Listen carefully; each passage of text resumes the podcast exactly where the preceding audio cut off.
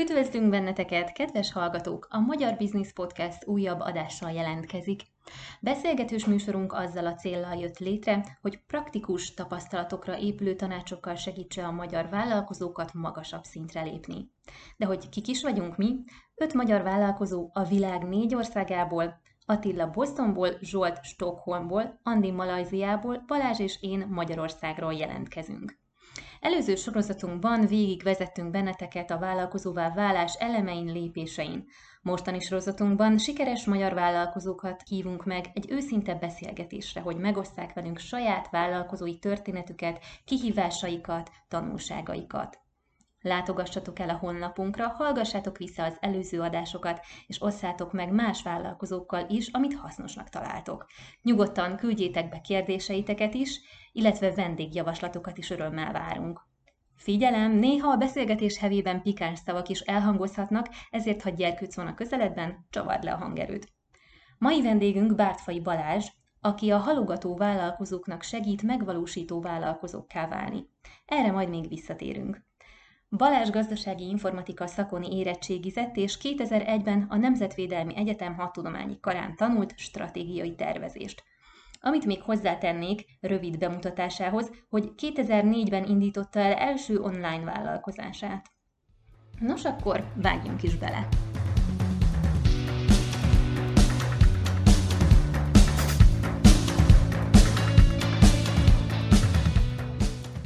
Szia Balázs, hogy vagy? Felkészültél a kérdéseinkre? Nem. Ó, hát nem ezt a választ vártam. Szeretem, szeretem hogyha meglepnek a kérdésekkel. Ó, akkor, akkor jó helyen jelsz. Bár a vázlatot elküldtük, de biztos, hogy lesznek ilyen plusz kérdések, amik így majd váratlanul érnek. Bízom benne, hogyha az életemről kérdeznek, arra tudok válaszolni. hát máshol nem fogunk, úgyhogy nem lesz itt gond. Oké, okay, szóval szokásunká vált, hogy egészen a kezdetektől kezdjünk kérdezgetni. Egészen pontosan a családi hátteredre szoktunk kitérni, hogy lássuk, hogy mit hoztál magad a szüleitől, közeli hozzátartozótól, ami úgy hatást gyakorolt rád, és ebbe az irányba terelt, hogy te vállalkozó vagy. Szóval honnan jöttél, Balázs? Hát én egy kisvárosból jöttem, vidékről, és Igazából édesapám volt vállalkozó, de nem egy klasszikus vállalkozó, inkább ilyen szabadúszó, aki vállalkozott, és nagyon emlékszem, hogy megfogadtam, hogy én biztos, hogy nem leszek vállalkozó. Engem, engem igazából nem is a vállalkozás érdekelt annyira, hanem a kihívások, a szabadság, én ilyen lázadó típus voltam, viszont nagyon korán kapcsolatba kerültem a számítógépekkel, és gyerekkoromban is érdekelt, hogy mit lehet csinálni vele. Akkor még nem volt internet. Akkor még ilyen betárcsázós modemmekkel, ilyen különböző ilyen szerverekre lehetett felcsatlakozni telefonszámmal, és ott lehetett ilyen könyvtárakban böngészni, hogy mik vannak ott, és ezt jellemzően éjfél után, mert akkor volt olcsóbb a PSD. És amikor először internettel találkoztam, az a az Országos Széchenyi Könyvtárban volt, ott volt, dolgozott a nagynéném, mint osztályvezető, és bevitt, hogy van egy darab számítógép, amin van internet, és így nem is tudom mivel, talán Netscape-el, vagy valamivel így megmutatták, és így hát ez nem annyira izgalmas. Hát valahogy így, így kezdődött minden. Oké. Okay. Jó hangzik, meg így érdekes, hogy az elején még így kijelentetted, hogy te nem leszel soha vállalkozó, most meg tessék. Nem tetszett meg, amit láttam belőle, hogy édesapám folyamatosan dolgozik, sosincs otthon, és stresszes. Találkoztam sok ember, aki ilyen tradicionális vállalkozó családból jött, ahol édesapa felépített tudatosan egy céget, és onnan nagyon-nagyon komoly tudást és tapasztalatot hozott az életbe, és hatalmas különbség van egy ilyen típusú ember és egy olyan típusú ember között, mint én, aki saját maga próbál így bekötött szemmel tapogatózva egy eligazodni ebben a vállalkozói világban. Tehát azt mondod, hogy ezt ők tanulják, vagy tudatosan átadják a szülők ezt a tudást, vagy csak egyszer, amit láttak? Hát ezt nem tudom, mert nem ebben nőttem fel, de az biztos, hogy gondolkozásban hatalmas nagy különbség van a között, aki egy ilyen vállalkozó családból jön, mint aki nem. Tehát teljesen más problémákat, megoldásokat, gondolatokat hoz És ugye a gyerek az egy szivacs, tehát modellezi a szüleit. Amikor ugye azt mondják a, a szülők, hogy bezzeg a mai gyerekek nem játszanak az udvaron, csak nyomkodják a tabletet, pedig mondom neki, hogy menjen ki. Hát miért? Mert ő is azt látja, hogy a szülő is nyomkodja a tabletet és a telefont, és nem megy ki. Tehát a gyerek az mintákat követ, és ezek a minták valószínűleg tök beleégnek a emberbe gyerekkora óta. Úgyhogy én azt gondolom, hogy akaratlanul is egy vállalkozó átadja ezt a fajta gondolkozást a gyerekének. Mhm. És ehhez képest te, aki meg nem ebben nőttél bele, te hogy tanultad meg a saját káradon, tapasztalatodon? Én nagyon sok rossz mintát ö, kaptam, amit ö, jónak gondoltak. Tehát mindenki a gyerekének a lehető legjobbat akarja adni, de például ilyen, ilyen gondokat, gondolatokat kaptam, hogy minden, ami többet ér egy fillérrel, az meg kell fogni és fel kell venni. Meg hogy a kitartó munka meghozza a gyümölcsét. De ezek jó dolgok. Nem. Nem. A kitartó munka meghozza a gyümölcsét, csak jó úton kell haladni, majd hát ha hosszú úton kezdjük, akkor sokat a, kell visszajönni. A, a, a legtöbb ember összekeveri a, az okos munkát és a kemény munkát, és nagyon sokan izomból vállalkoznak, nem észszel, és az izomvállalkozó előbb-utóbb kiég. Hogyha te nagyon sportos vagy és kitartó vagy, akkor izomból nagyon messzire el tudsz jutni. Aha. De egy pont után nem. Tehát, hogy, hogy át lehet úszni a Balatont, sokan képesek rá, de azért felszállni egy hajóra kényelmesebb, vagy egy vízibiciklit kölcsönözni, vagy egy szupot, vagy egy kanút, vagy bármit. Tehát a legtöbb vállalkozó pont így csinálja, gőzerővel fogja, belead mindent, elkezdi csinálni, nem áll meg, nem néz körül, nem nézi meg, hogy lehetne vízibiciklit kölcsönözni, nem nézi meg, hogy ott van egy hajó, mert hogy azért lehet fizetni kell, az úszás ingyen van. És lehet, hogy soha az életben nem jut át a partra, nem belefullad barom jó hasonlat, igen. Ez jó, van. igen. Köszönöm. Lehet valami készülök is. Na. És akkor ezek szerint egyszer már átúztad a Balatont, és most meg azt mondod, hogy menjünk hajóval. Tehát, Én soha nem úsztam még át a Balatont. Egyébként Átvitt érdemes, érdemes kipróbálni. Átvitt értelembe kérdeztem. érdemes érdemes csinálni, mert én egyszer átúztam, és jó volt, igen. Hát ne, nálunk a főiskolán kötelező volt úszni, és nem szerettem meg. Igen, egyébként apró véletlen, hogy egy egyetemre jártunk, már nem egy időben, de ugye én is a nemzetvédelmén tanultam, csak én biztonságpolitika szakon. Civil és engem az érdekelne, hogy hogyan kanyarodtál el a vállalkozói útra innen, vagy ez már egy megtervezett dolog volt esetleg az életedben, hogy te így kitűztetsz, hogy igen, megcsinálom az egyetemet, és utána elkezdek vállalkozni, hogy hogy jött ez az egész? Hát ezt sokféleképpen el tudom mesélni. Tehát el tudom mesélni úgy, hogy ez egy megtervezett út volt, mert hogy rájöttem, hogy, hogy engem nagyon érdekel az internet, nagyon érdekel az, hogy mit lehet az interneten csinálni, és nagyon hamar rájöttem, hogy én sosem leszek például jó programozó. Igen, például mindig lenyűgöztek a hackerek, ugye ők, ők a szabadságharcosai az internetnek, és úgy gondoltam, hogy én meg meg akarom tanulni, hogy ezt hogyan lehet csinálni, hogy ebben a komputerizált világban szabadnak lenni.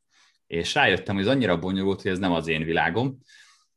Ez is egy érdekes dolog, mert ez kapcsolódik például a Google keresőnek a megtalálása mert annó még középiskolában volt számítógép órák, és akkor ott lehetett internetezni, és akkor Altavista volt, meg a magyar Altavizsla kereső, és akkor de beírtad azt, hogy hacking, és kidobott 320 a weboldalt, és akkor az volt a dolog, hogy végignéztem őket egyesével, és akkor így pár hónap alatt az összes weboldalt, ami ezzel kapcsolatos volt, azt elolvastam ez még egy járható út volt. És akkor az egyik tanár mondta, hogy van ám ilyen, hogy Google, majd próbáljátok ki, nagyon jó. nagyon jó.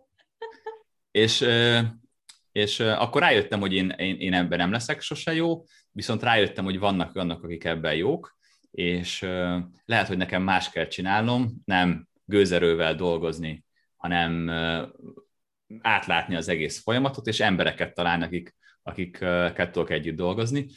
És ehhez viszont a legfontosabb dolog szerintem a stratégia. Tehát, hogy azt, hogy, hogy tudjad, hogy hogyan lehet eljutni A pontból B pontba, ahhoz kell egy stratégia. Hogyha ha el szeretnél jutni valahova, de nincs meg hozzá stratégiád, akkor az, az nem egy cél, az csak egy vágy.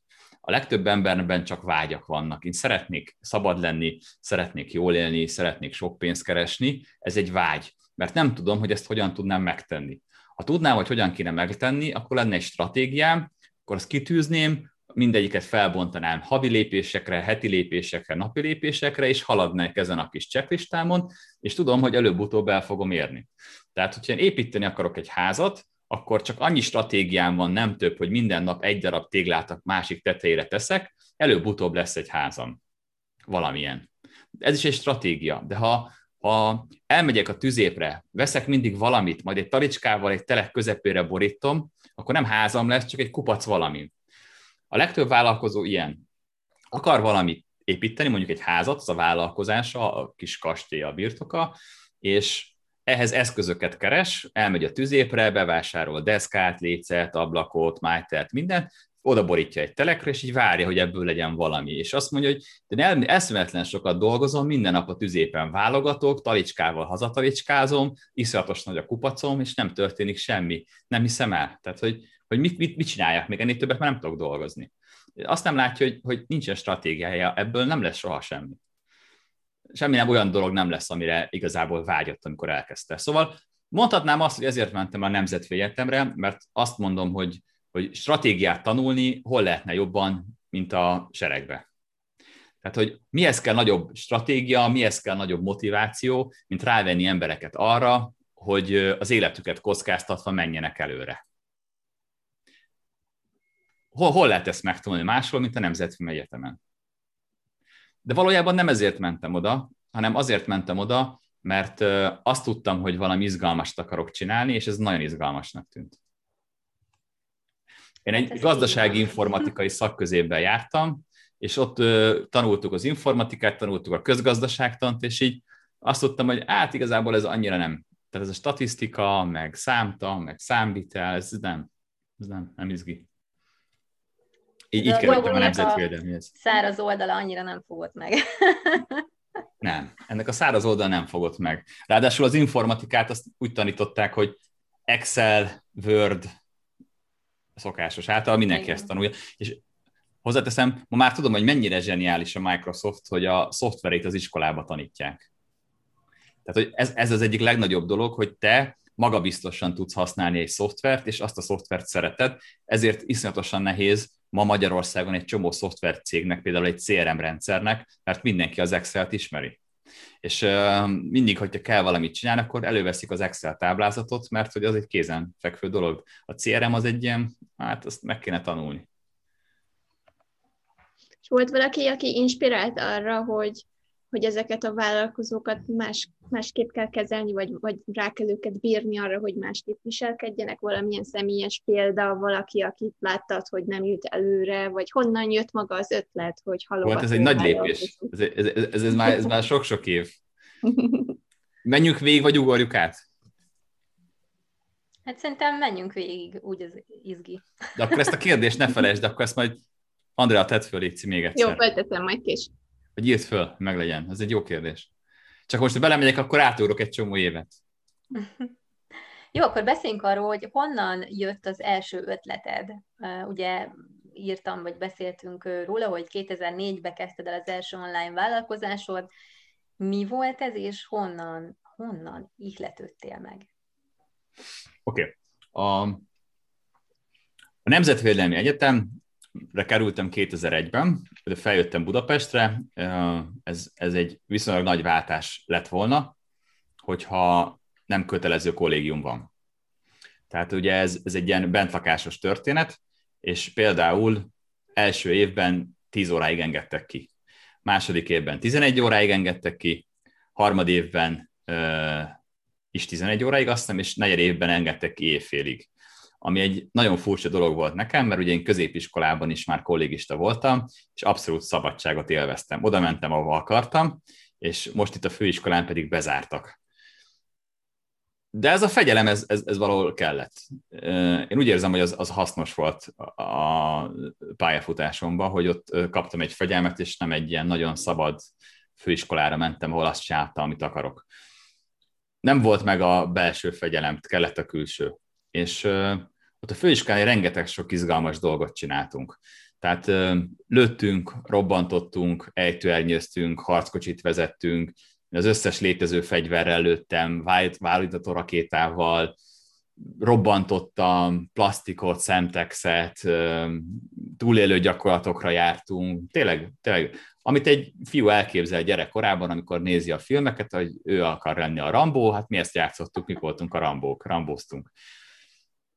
De már harmad évben éleztem, hogy, ez, hogy, hogy, hogy igazából ezt én nem akarom. Tehát az, amit a főiskolán csináltunk, és az, amiről szólt volna utána az életem, az a kettő már nem ugyanaz volt. Tehát a napi rutinok, amit csinálni kellett volna egy katonai vezetőnek, az nem ugyanaz, mint amit a főiskolán ugye mindenbe belekostoltunk. Voltak izgalmas, és voltak unalmas, és voltak idegesítő dolgok. És akkor, és akkor ott én vettem egy számítógépet, akkor a kollégiumi szobába, nekem volt egyedül számítógépem. 15 ezer forintért vettem, és akkor, akkor kezdett nagyon érdekelni az, hogyha oké, okay, hogyha én nem leszek katona, akkor mit fogok kezdeni az életemmel. És elkezdett érdekelni az, hogy hogyan lehet az interneten pénzt csinálni.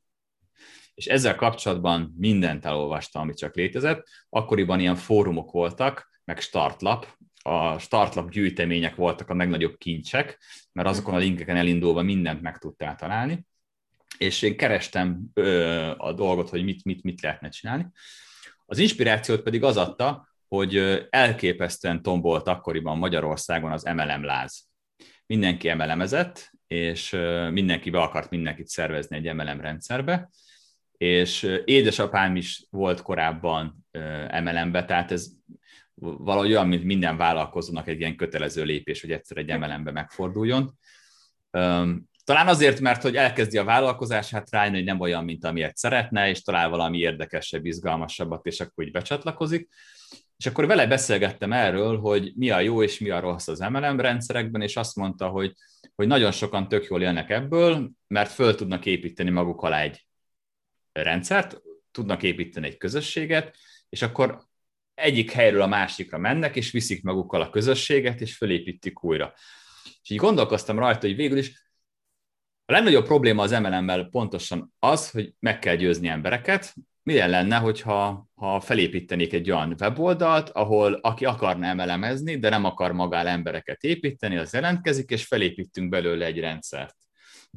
És ezt elneveztem elemelem.hu-nak. És akkor elkezdtem megtanulni, hogyan kell honlapot csinálni, akkor nem volt WordPress, PHP, NUC rendszer volt, nem is tudom, négy, hon, négy vagy öt hónapig tartott, mire ott kibogoztam, hogy hogyan kell weboldalt összerakni, megírtam a szöveget, elképesztően sokat kérdeztem fórumokba, hogy mit, hogyan kell csinálni, és akkor nagy nehezen felállt az oldal, és akkor jó, akkor szerezzünk látogatókat, és akkor elkezdtem ilyen különböző aprítési oldalakra posztolni, elkezdtem kitenni ilyen startlapos oldalakra, és így elkezdtek így jönni az emberek az oldalra, tetszett nekik az ötlet, és elkezdtek beregisztrálni. Hát ez volt az első vállalkozás.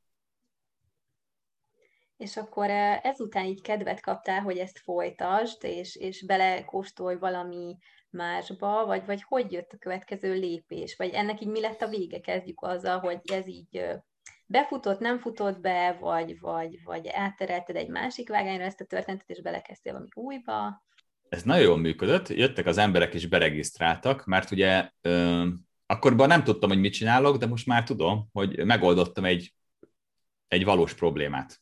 Azt, hogy az MLM jó, de nem akarnak az emberek beszervezni maguk alá másokat. Itt van az internet, mi lenne, hogyha nem is kéne ismered azt, akit beszervezel, hanem mi majd megcsináljuk a rendszert. Termék nem volt. Tehát nem volt semmilyen termék, csak az ötlet volt meg. Ezt is nagyon jól csináltam, mert ez a prototipizálás, ahelyett, hogy nekiálltam volna felépíteni egy MLM rendszert, ahelyett elkezdtem felépíteni ezt az ötletet, és megnéztem, hogy ki, mennyi embert érdekelne ez a dolog. És aztán, amikor így egyre több ember lett, akkor meg is jelentek nálam azok a cégek, akik azt mondták, hogy hú Balázs, neked vannak embereid, itt van a termék, nem akarod ezt a terméket. És én olyan terméket kerestem, ami, ami úgy gondoltam, hogy jó, és ez egy befektetés alapú életbiztosítás lett és a befektetés alapú életbiztosítást kezdtük el nyomni ebbe a rendszerbe. A, aki becsatlakozott, ahhoz elment személyesen az üzletkötő, a belépett, megkötötte az üzletet, mi betettünk alá embereket, azzal is megkötötte az üzletet, és így gyakorlatilag így egy nagyon egyszerű rendszer volt, és mindenki kapta belőle a pénzt. És uh, rohadt jól működött. És én azt hittem, hogy én egy vállalkozó zseni vagyok. és, és jött belőle a pénz. Csak aztán pár hónap után becsődött az egész. Mert a biztosítónak szemet szúrt, hogy, hogy mi ez az úristen hatalmas nagy forgalom, és akkor megnézte, hogy mit csinálunk, és azt mondta, hogy jó, jó, jó, de ő nem akarja nevét adni egy MLM rendszerhez, úgyhogy ennyi volt. Csak nem, csak, az ING, csak nem az ING biztosító volt. Hát én nem tudom, nem, nem, akkor nem így hívták, de fogalmam sincs, olyan gyorsan cserélnek neveket, hogy Aha. Azt hiszem Aviva voltam úgy. Aviva? Azok később beadták a derekukat, mert mi is foglalkoztunk ilyen nagy életkötésekkel, és később engedtek helyileg is, de hálózatot építeni. Igen, voltak érdekességek abban a korban a biztosítók szabályrendszerei körül, igen, emlékszem én is. És nagyon-nagyon sok emberrel megismerkedtem, főleg emelemesekkel, na, hívtak mindenhova, azt mondták, hogy Balázs, ezt nem lehet. Mondom, mit nem lehet? Nem lehet online emelemet csinálni, a személyességre épül. Hát mondom, én ezt nem tudtam, úgyhogy megcsináltam, de hát működik, nézd. És akkor így mindenki akarta, hogy ezt én hogy csináltam meg. És akkor próbálták így ellesni ezeket a dolgokat. Aztán utána próbálkoztunk egy másik termékkel, a, ott kevesebb volt a jutalék, az már nem annyira ment, nekem is jött a vizsgaidőszak, és akkor ez az egész dolog így, így ahogy van, így hanvába halt ez a, ez a történet. De még mindig azt hittem, hogy én nagyon zseniális vállalkozó vagyok, és akkor már utána elkezdtem elkövetni a klasszikus vállalkozói hibákat, hogy kitaláltam, hogy mi lenne a csúcs szuper, hogy mi lenne, hogyha én létrehoznék egy olyan webáruházat, ahol mindenki hétköznapi terméket tudna vásárolni, a vásárlása utána kapna egy, egy pontot, és a pontokat le tudná vásárolni, és hoz maga alá embereket, utána is kapna pontokat, egy ilyen smart pontos rendszer, akkoriban nem volt ilyen, és kerestem hozzá egy programozót, és megbeszéltük, hogy mit szeretnék, ő elmondta, hogy ez mennyibe fog kerülni, és én minden pénzemet odaadtam neki, hogy csinálja meg. Ez volt a hiba. Ez egy nagy hiba volt. Igen, komoly, ezt komolyan így van, így van. És, és akkor odaadtam, odaadtam hát emlékszem rá, hogy, hogy 18-9 éves voltam, és egy kávézóban találkoztam a programozóval, nem is vett komolyan, de amikor az asztalon adtam neki a borítékba a pénzt, akkor hogy felcsillant a szeme, és meg is csináltam úgy a programot. Csak hát amikor kész lett... volt a hiba? Tessék? Hát akkor hol volt a hiba? Hát ott volt a hiba, hogy ott volt a program, és akkor jöttem, hogy oké, okay, mi a következő lépés? Ja, hát kéne termék. Honnan fogok terméket szerezni? Hol lesz a raktár? Ki fogja kiszállítani? Ki veszi meg a terméket? Ki csinálja a logisztikát? Hogyan szerzünk vevőket? Hogyan lesz forgalom? millió-millió kérdés, amire nem volt válasz, tehát volt egy vágyam, de nem volt egy stratégiám, hogy ezt hogyan fogom elérni. Volt három üzlettárs, akivel megbeszéltük, hogy szóljak, hogyha kész a szoftver, beszállnak, amikor kész volt a szoftver, akkor mindenki pistolt, hogy hát ezt ők se tudják, hogy ezt hogyan kell tovább. És rájöttem, hogy, hogy ez a kereskedelem, ez egy sokkal keményebb dió, mint én gondoltam. Viszont véget ért a főiskolám, úgyhogy el kellett döntenem, hogy mit csináljak. A motivációs tényező.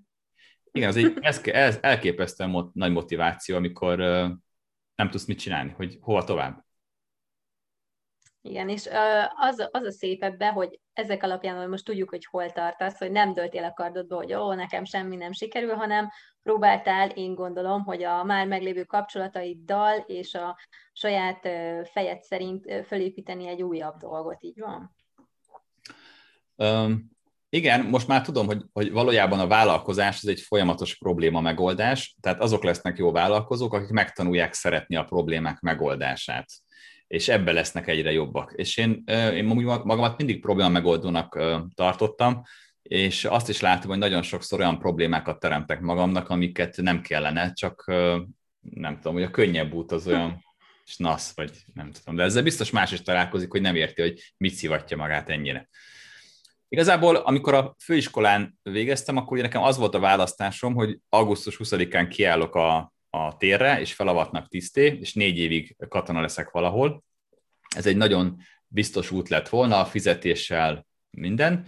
Vagy azt mondom, hogy nem leszek katona, nem avattatom fel magam, inkább visszafizetem az iskolának a díját, azt a 3 millió forintot, és kikerülök az életbe úgy, hogy nincsen semmi papírom, amivel el tudok helyezkedni.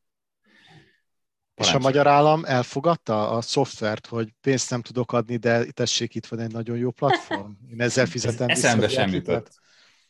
Eszembe sem jutott. Ak- ak- ak- akkoriban, akkoriban úgy működtek a dolgok, hogy azt mondták, ha megfelelő embernek viszel megfelelő mennyiségű alkoholt, akkor mindent el lehet intézni.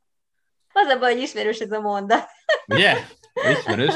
De az a baj, az a hogy nem működött. Tehát, hogy nem akkor nem működött, hanem egy év múlva már kiderült. Amúgy volt itt egy nagy botrány, nem tudom, hogy tudsz-e róla. Mm. Elvizsga botrányok és a többi. Ja, igen.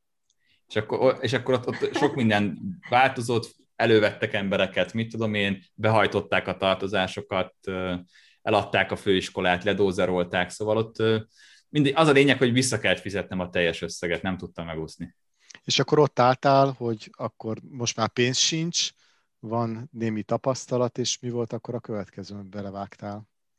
Hát, hát a következő az volt, hogy, hogy azon gondolkoztam, hogy most akkor menjek vissza a szülői házba Sárbogádra, és akkor lakjak a Mama Hotelben, és aztán majd lesz valami, próbáljak ott meg valamit ilyeskedni, okoskodni a számítógéppel, hát ha történik valami hogy valahogy próbáljam meg megoldani, hogy itt tudjak maradni Budapesten, vegyek ki egy albérletet, és csináljak valamiből pénzt. És akkor én azt gondoltam, hogy hát ez a második, ez sokkal izgalmasabb, és csináljuk meg ezt. És akkor az egyik barátommal, aki szintén Budapesten marad, de katonaként, kivettünk akkoriban egy 60 ezer forintos albérletet, ami egy elég soknak számított, plusz rezsi, és akkor úgy volt, hogy ő minden hónapban letette a felét, nekem meg mindig a felét elő kellett teremteni valahogy, és ez iszonyatos nagy motiváció volt, hogy hogyan lehet előteremteni minden hónapban az albipénzt, a rezsit, a kaját, a ruhát és minden egyebet. És akkor úgy gondolkoztam, hogy mi az Istenem van a tapasztalatom kívül, hogy megszívtam a vállalkozást, és rájöttem, hogy végül is van nekem egy webáruház szoftverem, ami ezt és ezt és ezt tudja, mi lenne, hogyha ezt adnám el. És akkor az emberek még nem nagyon ismerték, hogy mi az a webáruház, és akkor csináltam egy weboldalt, elmagyaráztam nekik, mi a webáruház, akkor is csináltam egy dolgot nagyon jól, de ez tudatos volt, hogy csináltam egy e-mail feliratkozást és egy e-mail sorozatot. Emlékszem, hogy mennyit veszekedtem a programozóval, hogy de nekem csináld meg azt, hogy ha valaki feliratkozik, akkor kapjon automatikusan egy levelet, majd még egy nap múlva még egy levelet, meg még egy levelet. Ez milyen hülyeség, mondta ő. Mondtam, hogy én ezt akarom csinálni. Ezek nem voltak hírlevélküldő szoftverek, annyira furcsa egy visszagondolni. És ő megcsinálta ezt, jöttek az emberek, feliratkoztak, kapták a levelet, és akkor jelentkeztek, hogy le akarnak velem ülni tárgyalni. És akkor én mentem tárgyalásról tárgyalásra, és próbáltam eladni a webáruház szoftvert akkoriban 160 ezer forintért. És eladtam egyet egy hónapban, akkor már ültem, mert volt mit tenni, ki tudtam fizetni az albérletet, és így tovább. De voltak ilyen nagyon izgalmas dolgok, hogy nem volt pénzem például kivizetni az albérletet, és jött a tulaj, hogy kell neki a pénz, meg gondolkoztam, hogy mi az Isten tudnék csinálni, és nézegettem ilyen akkuratési oldalt, és találtam egy ilyen szürke bőr kanapét, mert az egész lakás ilyen olasz stílusban volt berendezve, minden ilyen szürke volt, meg bőr, és nem voltak ajtók, csak ilyen függönyök voltak rajta, és így mondtam neki, hogy, hogy egy ilyen kiúszható kanapé neki nagyon kéne a lakásba, hogy, hogy, hogy mit szólna hozzá, hogyha ezt megvenni, és mondta, hogy jó, és akkor azt, mond, és akkor azt mondtam neki, hogy mit tudom én, 60 ezer forintba kerül a kanapé, lealkuttam 30-ra, megvettem, kivizette, a, a, azt mondta, hogy beszámítja a havidíjban, és még adott 10 ezer forintot, úgyhogy még tudtam menni is. Szép, szép. De hogy... évet... még nem hallgatja ezt az adást. Melyik Szerintem nem zavart, szerintem tudta is, tehát hogy ebből Lehet. nem volt titok, tehát ő eldöntött, hogy neki megére 60 ezer forintot a kanapé. Igazából 10 ezer forintot ért meg neki, mert ugye már többi részt az albérletbe ment. Igen? Melyik évet írjuk? Melyik évet írjuk, igen. 2006. Na, az nem is olyan régen, de nem is igen. közel. Jó, és akkor eladtad ugye a szoftvereket. Nem volt nemzetközi példa előtted? Hogy tényleg ilyen webshop szoftverek már azért lettek volna külföldön? Nem emlékszem, hogy hogy nem igazán foglalkoztam a külföldi példákkal, tehát nem tudom, ez egy jó kérdés. Mm, nem kerestem példákat, hogy mások ezt hogy csinálják. Pánik volt minden hónapban. Hm. El kellett adni. Tehát, hogy ott, ott, ott ugyanez volt. Tehát amiről beszélek, azt igazából azért beszélek róla, mert hogy én ezt átéltem. Tehát én egy egy tipikus állatorvosi lónak is mondhatom magamat. Tehát nincsen bennem semmi zseniális, nem vagyok egy született vállalkozó zseni, nem alapítottam milliárdos szilíciumvölgyi céget. Egyszerűen végigjártam az összes utat, megszívtam az összes dolgot, amit általában megszoktak az emberek, meg a vállalkozók, és tarultam belőle és próbáltam így tovább menni. Akkoriban nem foglalkoztam ezzel. A mai agyammal már ezt csinálnám én is, hogy megnézném, hogy mások ezt hogyan adják el, hogy lehetne ezt jobban csinálni. De Magyarországon nem igazán uh, volt ilyen. Tehát nem voltak béreltő webshopok, nem volt Spotify, uh, nem Spotify, uh, Shopify nem volt, nem volt WooCommerce, nem volt PrestaShop, nem volt Magento, nem volt WooCommerce, ezek nem léteztek, WordPress sem volt. Uh-huh. Jó, tehát akkor elindultál egy ilyen kis saját fejlesztés, ugye nem saját, hanem valaki kifejlesztette neked, de megvolt a kis szoftver. Hogy lett ennek vége? Tehát mi, mi, mi vágott ki téged volt, ebből a mokuskerékből? Igen. Mi volt ez a nagy boom, amiből így lett a nagy biznisz? nem volt ilyen. És nem volt mi, ilyen. Mi volt Ezt a el, kell, el kell mondanom mindenkinek, aki arra, arra vár, hogy majd lesz egy ilyen, nem volt, nem volt nagy boom. Ez úgy történt, hogy, hogy az a programozó, aki neki én fizettem azt a valag lóvét, és írta ezt a kódot, azzal ugye összeálltam, hogy én adtam neki munkát, hogy mindig kicsit alakítsa át, dizájnolja át az ügyfél igényének megfelelően a webshopot, és mi azt adtuk el. Tehát kvázi mondjuk azt mondhatom, én voltam az értékesítő és a project manager, és neki kiszerveztem a munkát. Ő akkoriban 60 ezer forint per hóért dolgozott Kaposváron egy raktárba targonca vezetőként, mert nem hitte el magáról, hogy ő ennél többet ér. És hogy én hoztam neki a munkákat, és szépen lassan megnőtt az önbizalma, ott hagyta a munkáját, és elkezdett másoknak is dolgozni, és a végül nagyon-nagyon magasra jutott, több céghez elszegődött nagyon jó fizetésért, mint programozó, mert lett gyakorlati tapasztalata, meg rutinja benne. Tehát a elméletben nem lehet semmit csinálni, meg kell szerezni egy gyakorlati tapasztalatot.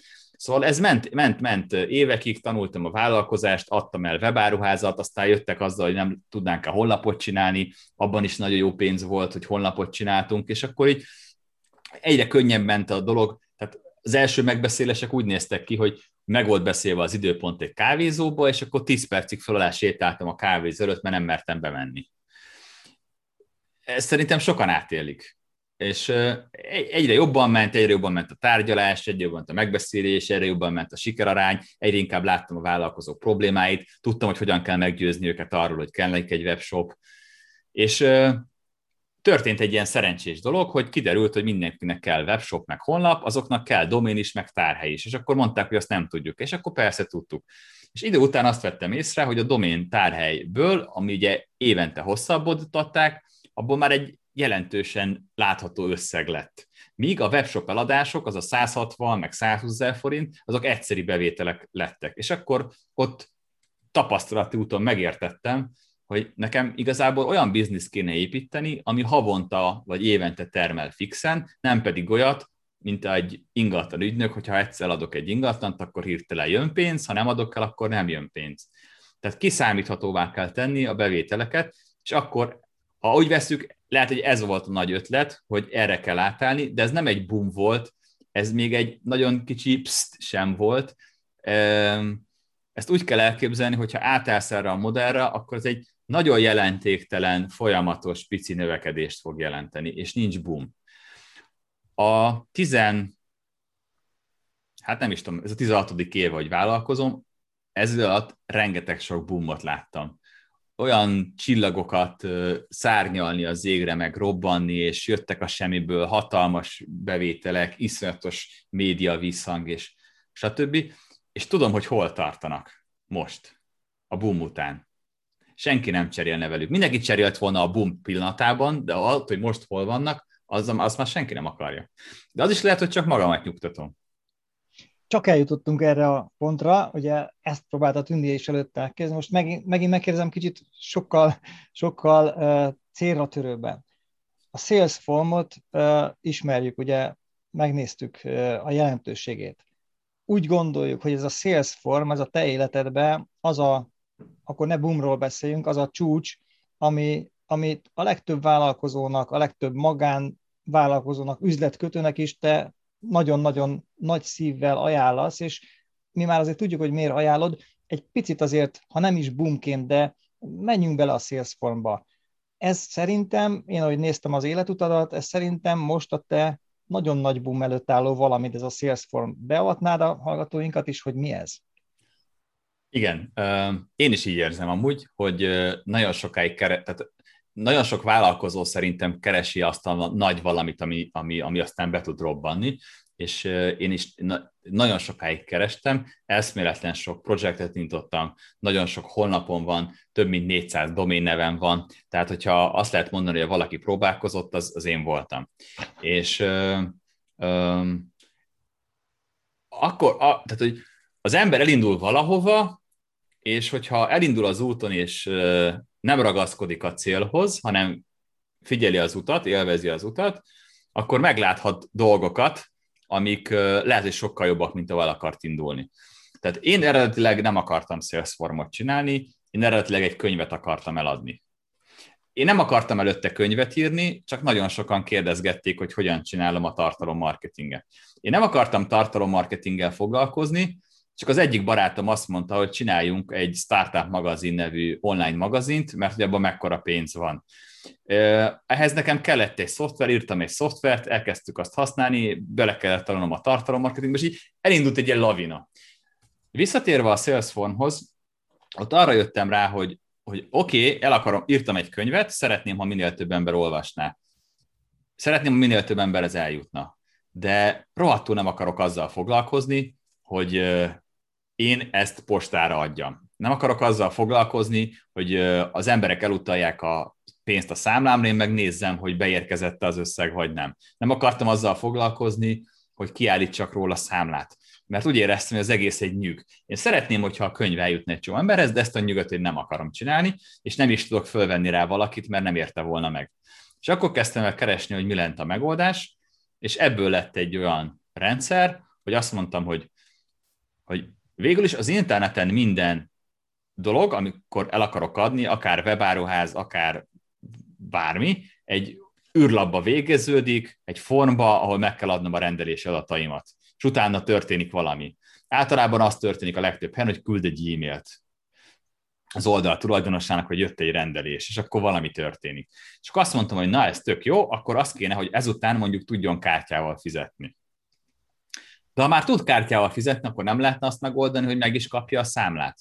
De ha már megkapja a számlát, azt nem lehetne megoldani, hogy egy cég kiszállítsa neki a terméket. Azt nem lehetne megoldani, hogy az a cég tárolja az én könyvemet, és ők csomagolják. És akkor így jöttek az igények, és akkor meg, megalak, meg elkészült a Salesforce-nak az első verzió, amit én kezdtem el használni, csináltam egy bevezető kampányt, eladtam 270 könyvet anélkül, hogy kinyomtattam volna egyet is, ezzel megfinanszírozták nekem a nyomtatási költséget, vártak egy hónapot, hogy megjelenjen a könyv, megkapták a könyvet, mindenki nagyon örült, tetszett nekik a könyv, és nagyon tetszett nekik a folyamat, ahogy rendeltek, és kérdezték, hogy ők ezt nem tudnák-e használni. És mondtam, hogy hát ez, ez, ez, ez, magamnak készült csak ez a cucc. Tehát ahhoz, hogy ebből termék legyen, még nagyon sok időnek el kell telnie, de olyan sokan akarták, hogy azt mondtam, hogy jó, akkor csináljunk ebből egy terméket. Ez volt a Salesforce indulása. Az igen, az igen, de hogyha már itt tartunk, magyarországi vállalkozók egyre többen, többüknél merül fel, hogy a Mailmasterrel összehasonlítják a Salesforce-ot, de most ne kérdezzük meg őket, inkább rád bízom ezt a kérdést. Mi a különbség a Mailmaster és a Salesforce között? Mert ez nagyon sokszor felmerült ez a kérdés, amikor én is magyarországi vállalkozókkal beszéltem. Ki kéne dolgoznom erre a kérdésre egy választ, most már annyiszor megkaptam. Én, én a kérdés elől mindig elegánsan el szoktam hajolni, hogy én nem hasonlítom magamat a Mailmasterhez, ami most már Sales Autopilot, mert meg is kéne válogatnom azt, hogy mit mondok, mert nagyon kényesek arra, hogy mi hangzik el róluk, és én egy hatalmas bóknak élem meg, hogy figyelik, hogy én mit csinálok, és minden mozdulatomra um, reagálnak, mondjuk úgy. Próbálom így, így körbe írni ezt a dolgot.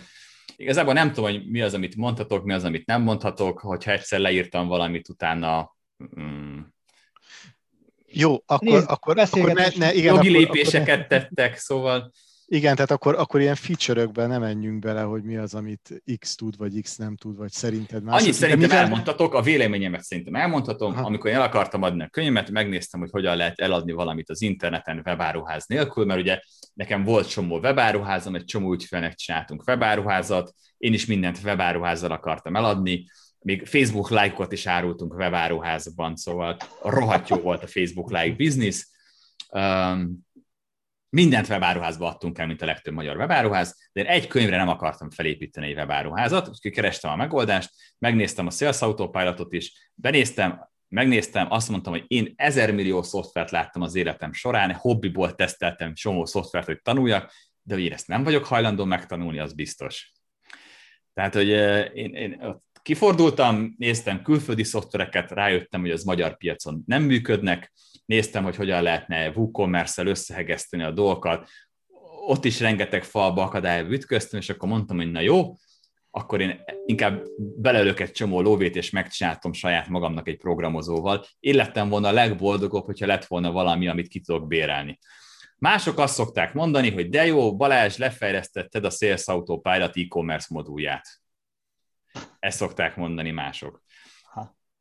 Én a Mailmaster-t ismerem régről, ők egy hírlevél küldő szoftvernek indultak, és aztán idővel annyira sok igény jött, annyira sok minden funkciót beletettek, hogy ma már egy nagyon komoly automatizációs szoftver. Ha minden áron össze kéne hasonlítanom a kettőt, akkor az ő rendszerük az egy űrhajó, bármire jó, rengeteg sok kapcsoló funkció, el lehet vele jutni a Marsra, meg mit tudom én. A miénk az csak egy versenyautó, ami egyetlen dologra jó, hogy hogy el akarsz adni dolgokat az interneten, akkor gyorsan, technikai tudás nélkül automatizáltan meg tud tenni. De például nem kezelünk kérdőívet, nem tudsz CRM rendszert csinálni benne, teljesen más a logikája, ugye a Sales Autopilot-ban benne van egy csomó minden funkció, mi abban hiszünk, hogy mi egy platform vagyunk, mi, mi összekötünk különböző szoftvereket, amiket már használsz. A Salesforce az inkább olyan, mint egy karmester, ami, ami vezényeli a szoftvereket. Tehát a legtöbb vállalkozó azt szeretné, hogyha szoftverben gondolkozik, hogy legyen egy szoftver, amit használni kell, és több nem. Tehát ez, ez, nem, ez nem valódi dolog, mert hát eleve a számlázó egy külön szoftver, a honlapod egy külön szoftver, Excel-t használsz külön szoftver, hírlevélküldő külön szoftver, szóval nem lehet ezt megvalósítani. Nyilván lehet olyat csinálni, hogy, hogy ha maradunk ennél a zene hasonlatnál, hogy valaki kiáll gitárral, és nagyon élvezetes számot produkál, egy Excel is el lehet boldogulni egy vállalkozáson belül, láttam már milliárdos cégeket Excel-el boldogulni. De azért lássuk be, az igazi, jól működő, összehangolt zenemű, az több hangszer egyszerre megszólaltatva, hova kell egy karmester, ami vezényli, hogy mikor, melyiknél mi történjen. Ez gyakorlatilag a sales form, és a folyamatot maga a rendelés indítja el. Egy olyan egyszerű dolgot akartunk csinálni, hogy már van egy honlapod, ne kelljen hozzányúlni, ne kelljen felbontani, ne kelljen fejlesztőt keresni hozzá, egyszerűen fogod, beleteszel egy rendelési gombot, rákattintanak, és minden le van automatizálva. Vagy ha nincs honlapod, mert ma már ez is egy egyre jellemző dolog, akkor tud azt megcsinálni, hogy egy Facebook posztból tudjanak tőled így automatizáltan vásárolni, vagy egy LinkedIn posztból, vagy ki tudjál nyomtatni egy QR kódot, és kitedd az üzletedbe, vagy oda tud adni egy névjegykártyán. Tehát mi nagyon célszoftvert akartunk csinálni. Nem azt, hogy mindenre jó, mindenre is jó. Szerintem, szerintem a, a, igen, a Sales Autopilotosok, tehát a, a Gyuri meg a Balázs, ők nem fognak erre most megharagudni, hát sőt az ő űrhajójukat festetted le, mint egy ugye sokat minden tudó dolgot, de láttam én nemrégiben pár évvel ezelőtt egy másik konfliktust is, amikor egy webkonferencia rendszerrel kapcsolatban igen erős ellentétbe keveredtél, a, a, ott is csak a keresztnevét mondjuk a, a Mihályjal, és, és bizony leveleztetek, cseteltetek együtt, hogy hát webkonferenciára sem szerződött senki egy, nem, nem biztosította le, hogy a webkonferencia az csak a saját ötlete, és erre a Mihály meg azt mondta, hogy hát pedig az ő volt előbb. Tehát nagyon jellemző a magyar marketing piacra az, hogy minden marketinges a másik sikereire féltékenykedik, hogy jól fogalmazzak. Hogy tudod ezt te elviselni, vagy elhessegetni a gondolatot, vagy zavar ezt téged, vagy vagy, vagy hogy tudod kezelni inkább ezt mondanám ezeket a konfliktusokat, mert ez a magyar marketing piacra úgy látom innen messziről 1200 kilométeres Stockholmból, hogy ez nagyon jellemző. Igen, ezt jól érzed. Amikor én beléptem erre a piacra, én nem gondoltam volna, hogy hova lépek. Most már azt mondanám, hogy én egy homokozóban vagyok, ahol mi gyerekek vagyunk, homokozó lapátokkal, vödrökkel és kis labdákkal, és mindenki a, a veszekszik a másik homokozó vödréért és lapátjáért, és fújják egymást, és izé. Tehát ez egy nagyon pici piac, és ez egy nagyon vörös óceán, hogyha mondhatom így, tehát, hogy mindenki ugyanazokért a dolgokért marakodik. Én olyan voltam, mint egy, egy ilyen kis öleb, egy ilyen kis csivava, én szerettem volna mindenkihez oda dörgölözni, és simogassatok, én látjátok, milyen cuki vagyok.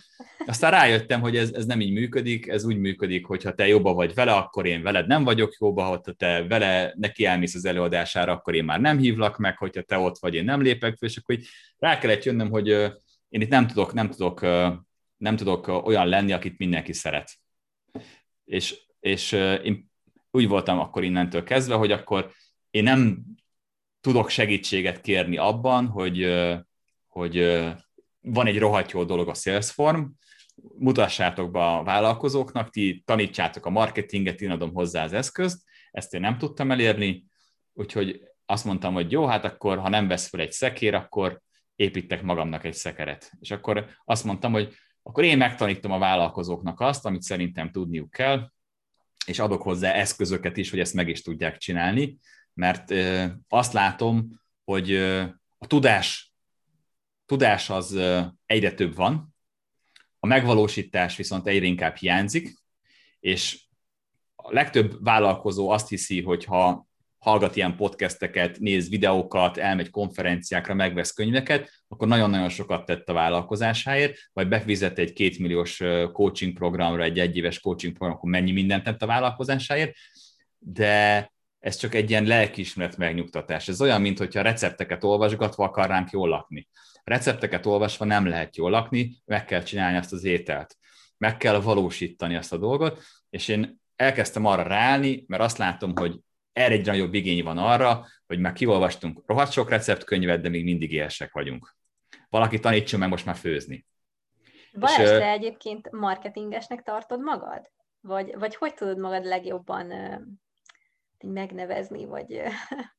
Hova tudom, én nagyon sokáig, nagyon sokáig tiltakoztam a marketinges, meg a tanácsadó, meg az ilyen megnevezésektől, mert kapcsolódik a fejembe hozzá egy sztereotípia. Tehát, hogy én is marketing sérült vagyok, én is tréner sérült vagyok, én is tanácsadó sérült vagyok, és nem akartam, hogy engem ebbe a kaszba soroljanak.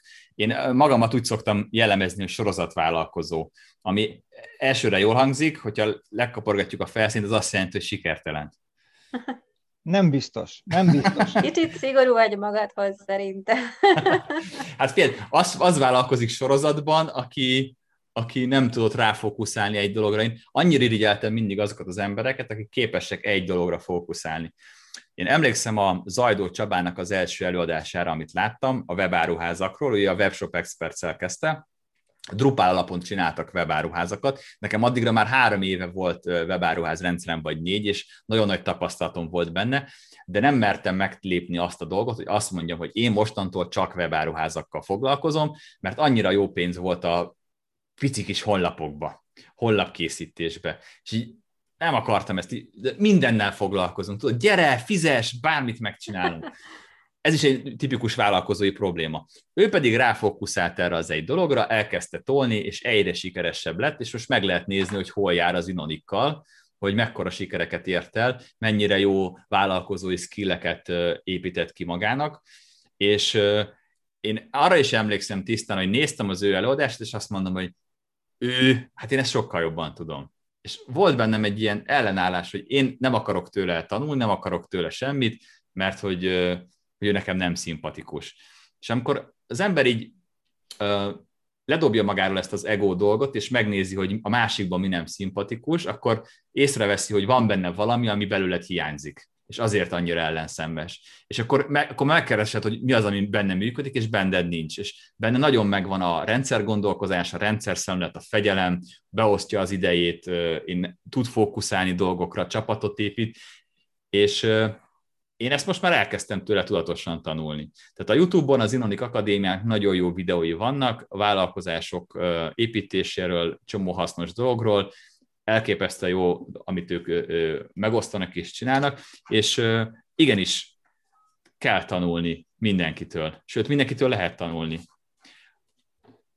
A, nem tudom, hogy válaszoltam a kérdésre. Igen, nem tudtam, hogy hol dobjam be, én a, a saját márkaépítésnél, meg a hogyan különbözteted meg magad, odaírtam, de talán ez is egy jó pont. Én felfedezni vélek ilyen nemzetközi tendenciákat, például a te videód, ugye a személyes honlapodon sétálsz valamilyen, nem tudom, ázsiai helyszínt látok, valamit borzasztóan magyarázol, óriási feeling videó, tehát hogy ilyet is többet láttam, tehát ez, ez mennyire a te hangod, mennyire nehéz kialakítani a saját hangod, valakitől inspirálódsz, tehát vannak-e ilyen videós stílusok, ami tetszik, vagy egész egyszerűen ezt kell csinálni, mert ez működik, erre harapnak az emberek. Szóval hogyan alakul ez a videós stílus, amit, amit te követsz a videóidban? Te, tetszik neked a honlap? Vegyes érzelmeim vannak vele kapcsolatban, és az egyik, ami nem tetszik, az pont az, hogy nagyon olyan, mint sok másik. Tengerparton sétálok, lazán, vagy nagyon szépen fölközetett, vagy a fehér ing és mezítláb, akkor sétálok a homokban, egyik stílus, másik stílus, hogy letoljam a virágot, pólóban vagyok, de megtehetem, hogy nagyon messze az otthonomtól, direkt több ezer kilométerre vagyok, és, és, és én ezt megtehetem, mert szabad vagyok, sikeres vagyok, és ezt te is megtanulhatod tőlem de úgy tűnik, hogy ez, ez működik. Tehát ez lehet, hogy az életkori sajátosság, hogy a fiatalabbak inkább pólóban és nagyon távol, a, a kicsit idősebbek pedig mondjuk fehéringben már családdal és gyerekkel teszik mhm. ugyanezt, mert ők meg már azt szeretnék, hogy ugye 40 éves plusz, vagy 50 éves plusz azt akarják, hogy igen, én nyugodtan tudom a gyerekeimet nevelni, én ezt, ezeket értem el. Tehát ezt látom felfedezni, honnan jött ez? Tehát ez mennyire, mennyire másolás, mennyire a te hangod. Oké, okay. köszi, a, köszi a felvetést és a választ. Pont erről beszéltem én is, hogyha valamiben úgy érzed, hogy zavar téged idegesít, akkor az nézd meg, hogy, hogy az miért van. Abból, ebből, tehát az ember mindig magától tud a legtöbbet tanulni, és a, a vállalkozást én azért nagyon szeretem, mert a vállalkozás az nem a pénzről szól alapvetően, hanem egy önismereti utazás. Az ember a vállalkozás során folyamatosan önmagával találkozik, a saját problémáival, a saját korlátaival, a saját hívtelendszerével, és ha ezeket képes átugrani és túllépni rajta, akkor tud fejlődni.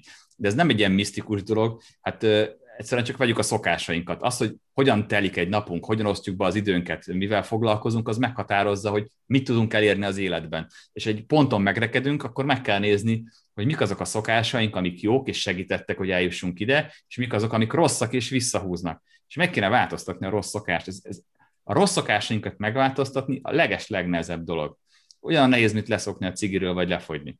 No, no, no, no, no. Azért itt teljesen más dologról beszélünk, ugyanis azok a videók, ahol valaki... Térek a videóra. Igen, aki, videó. Bentleyből, aki Bentleyből száll ki, és, és nem tudom, és tengerparton sétál, semmivel sem tudok meg többet arról, hogy ő mit tesz nap, mint nap, mint mondjuk egy introvertált vállalkozó, aki meg nem készít ilyen videókat, de mondjuk lehet, hogy a végterméke jó. Tehát, hogy, hogyha marketingről beszélünk, akkor te mit tudsz kezdeni, mondjuk testre, testre szabás kapcsán, mondjuk egy introváltártal, akinek ott van a barom jó terméke, de nem ővé az a stílus, hogy akkor én most videókat osztok meg nap, mint nap, és az is hír, hogy mit tudom én, kockás zoknit vettem föl. Én arra akartam utalni, hogy itt nem az a lényeg, hogy ez a videó nálam vagy másnál hogy működik, hanem az, hogy belőled mit vált ki, és hogy milyen dolgod van magaddal. Én erre akartam utalni, aztán kitérek a videóra. Csak hogy én egy ilyen általános tanácsként fogalmaztam meg mindenkinek, aki hallgatja ezt a podcastet, hogyha valami kivált belőlünk érzelmi reakciót, ott egy komoly dolgunk van, és ha ezt felfedezzük, hogy ez miért történt, ott egy olyan, olyan lakadási ponttal találtunk, ami segít túllendülni egy csomó dolgon. Hogyha én a Zajdó Csabán val szemben nem éreztem volna unszimpátiát, lehet, hogy sokkal előbb tartottam volna itt, mert hogy elkezdtem volna figyelni arra, amit mond. Ez csak ilyen kis zárójelben mondtam el ezt a dolgot. Visszatérve a weboldalra. A weboldal én csináltam, Azért, mert már zavart, hogy a bártfaibalás.hu oldalon nincs semmi és mindig kérdezgették, hogy én tudok átküldeni anyagot magamról, információt, hol lehet időpontot kérni, és mondtam, csinálok egy weboldalt. Én nagyon béne vagyok a weboldal készítésben, rá is jöttem, hogy ezt ki kell szerveznem, mert egyáltalán semmilyen stílusérzékem nincsen. Amikor kellett volna találni egy videó, egy képet a háttérbe, akkor láttam, hogy a, a honlapszerkesztő.hu szoftverrel tudok videót betenni, kerestem gyorsan egy videót, és egyszerűen beraktam. Ennyi volt a koncepció. Miért a Balis videót raktam be? Azért, mert amikor kimentem Balira, ott az volt a mm, elképzelés, hogy majd ezt a Balis utazást visszatermeljük abból, hogy forgatunk egy csomó videót, és kitesszük a netre. Forgatunk is csomó videót, és egyet sem tettem ki soha a netre. De abba tettem egy csomó energiát, sőt csináltam egy ilyen összevágott videót, ahol különböző dolgok vannak, és mondtam, hogy ha már soha nem használtam ezt a videót, akkor legalább a honlapom hátterébe berakom mert kellett oda úgyis valami. Tehát, hogy körülbelül ez a, ez a logikája a dolognak. Akkor, akkor válaszolok a következő kérdésedre is. Um, én már a leges legelején, amikor elkezdtem az eleme, elemelem cuccot csinálni, ott találkoztam ugye sok emelemessel, és így láttam, amikor leültünk beszélgetni, hogy van, akinek így vöröslik a fej, és eldurran az agya és, és én tudom, hogy nem vagyok mindenkinek szimpatikus, de megkérdeztem, hogy mi a gond, és így, így kifakadt, így kiömlött belőle, mint a fekély, hogy nem tisztelsz meg, ide jössz egy pólóba, meg egy farmerba, én kiöltöztem, és ezt csinálom már 30 éve, és hogy lehetsz ilyen tiszt... Érted? És így, én meg így, hát én nem, nem, nem volt bennem semmilyen tiszteletlenség, csak hát én így szoktam öltözködni, tehát, hogy én nem veszek föl egy inget, és utána is úgy voltam vele, hogy igen, az első benyomás fontos, de én nem akarok magamról olyan képet mutatni, ami ilyen szélszagú, hogy én kiöltöztem ide a megbeszélésre csak azért, hogy, hogy én úgy látszódjon, hogy én sikeres vagyok, vagy nem tudom. Én mindig az volt az elvem, hogy üljünk le beszélgetni, ami a fejemben van, az tetszik neki, akkor azt vegye meg, ne engem vegyen meg a külső miatt. És ebből voltak ilyen sikerélményeim is, hogy hogy leültem a Rádió utcai kávézóba egy ö, autószalon tulajdonosának a fiával, akinek voltak ilyen világmegmátó ötletei, és odajött ö, a tip-top kocsiával, tip-top öltönybe, tip-top órával, emlékszem rá, hogy a, a pincér csaj az így nem bírta levenni róla a szemét, az, az tipikus szép fiú volt, aki, akire minden goldiger álmodik, hogy úristen, csak egyszer ismerek meg egy ilyet.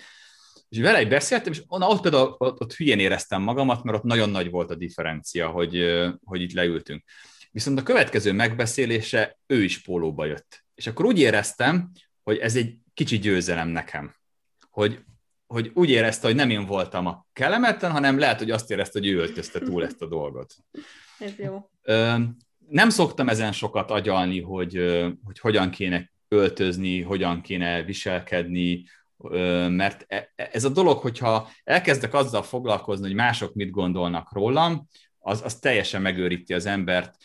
Már csak egy olyan pici közegben, ahol én mozgok, és kiteszek egy posztot vagy egy hirdetést, olyan töménytelen mennyiségű anyázást kapok, hogy, azt, hogy ez elképesztő. És nem is engem anyáznak, hanem, hanem ezek olyan dolgok, amiket így bennük van az emberekből, és így kifröccsen, hogy már nem bírják magukba tartani, és le kell írniuk valahova azt vettem észre, nem is hozzám szól, nem is a posztra reagál, egyszerűen csak magával társalog. Ezeket tudni kell engedni.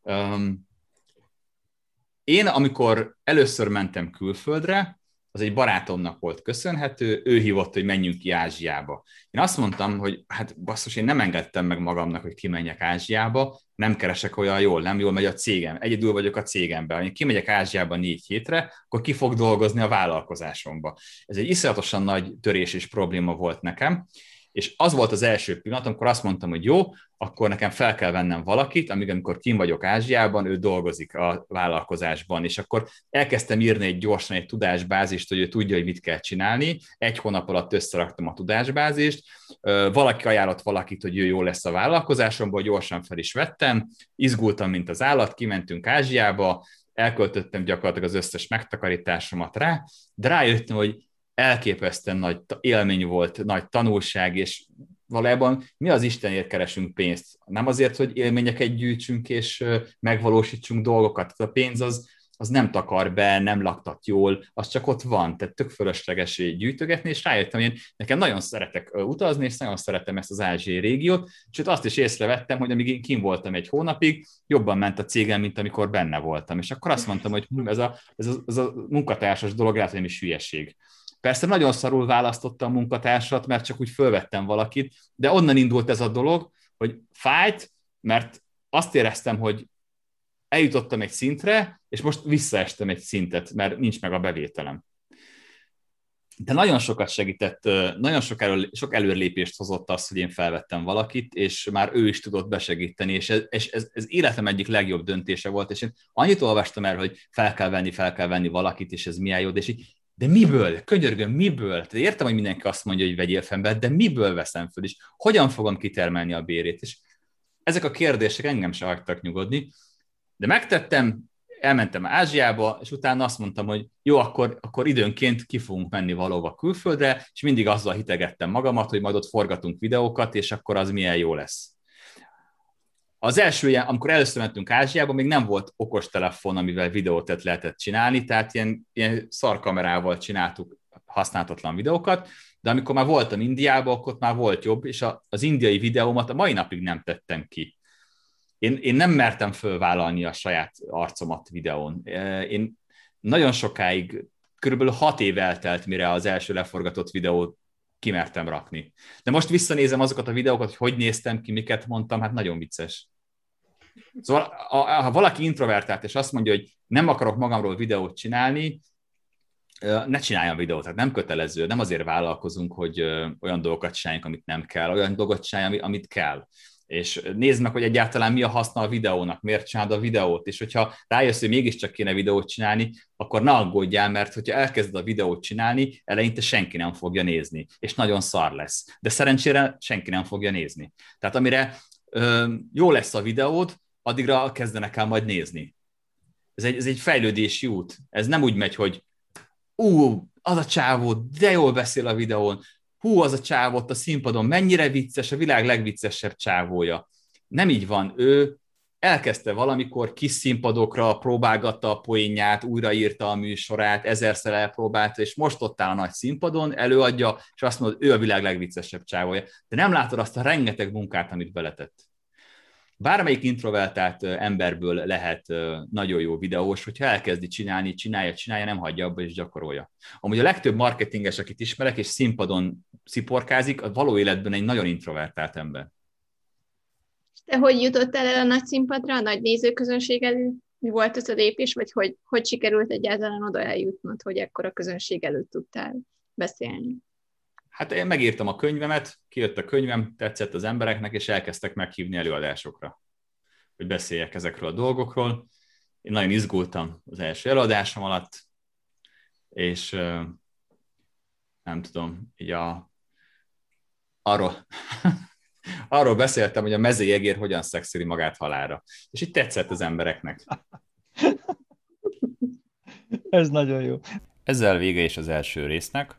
Ha tetszett, akkor keresd meg a folytatását, megtalálod a podcast csatornánkon. És ne felejtsd, már csak egy Sales kell, hogy elérd.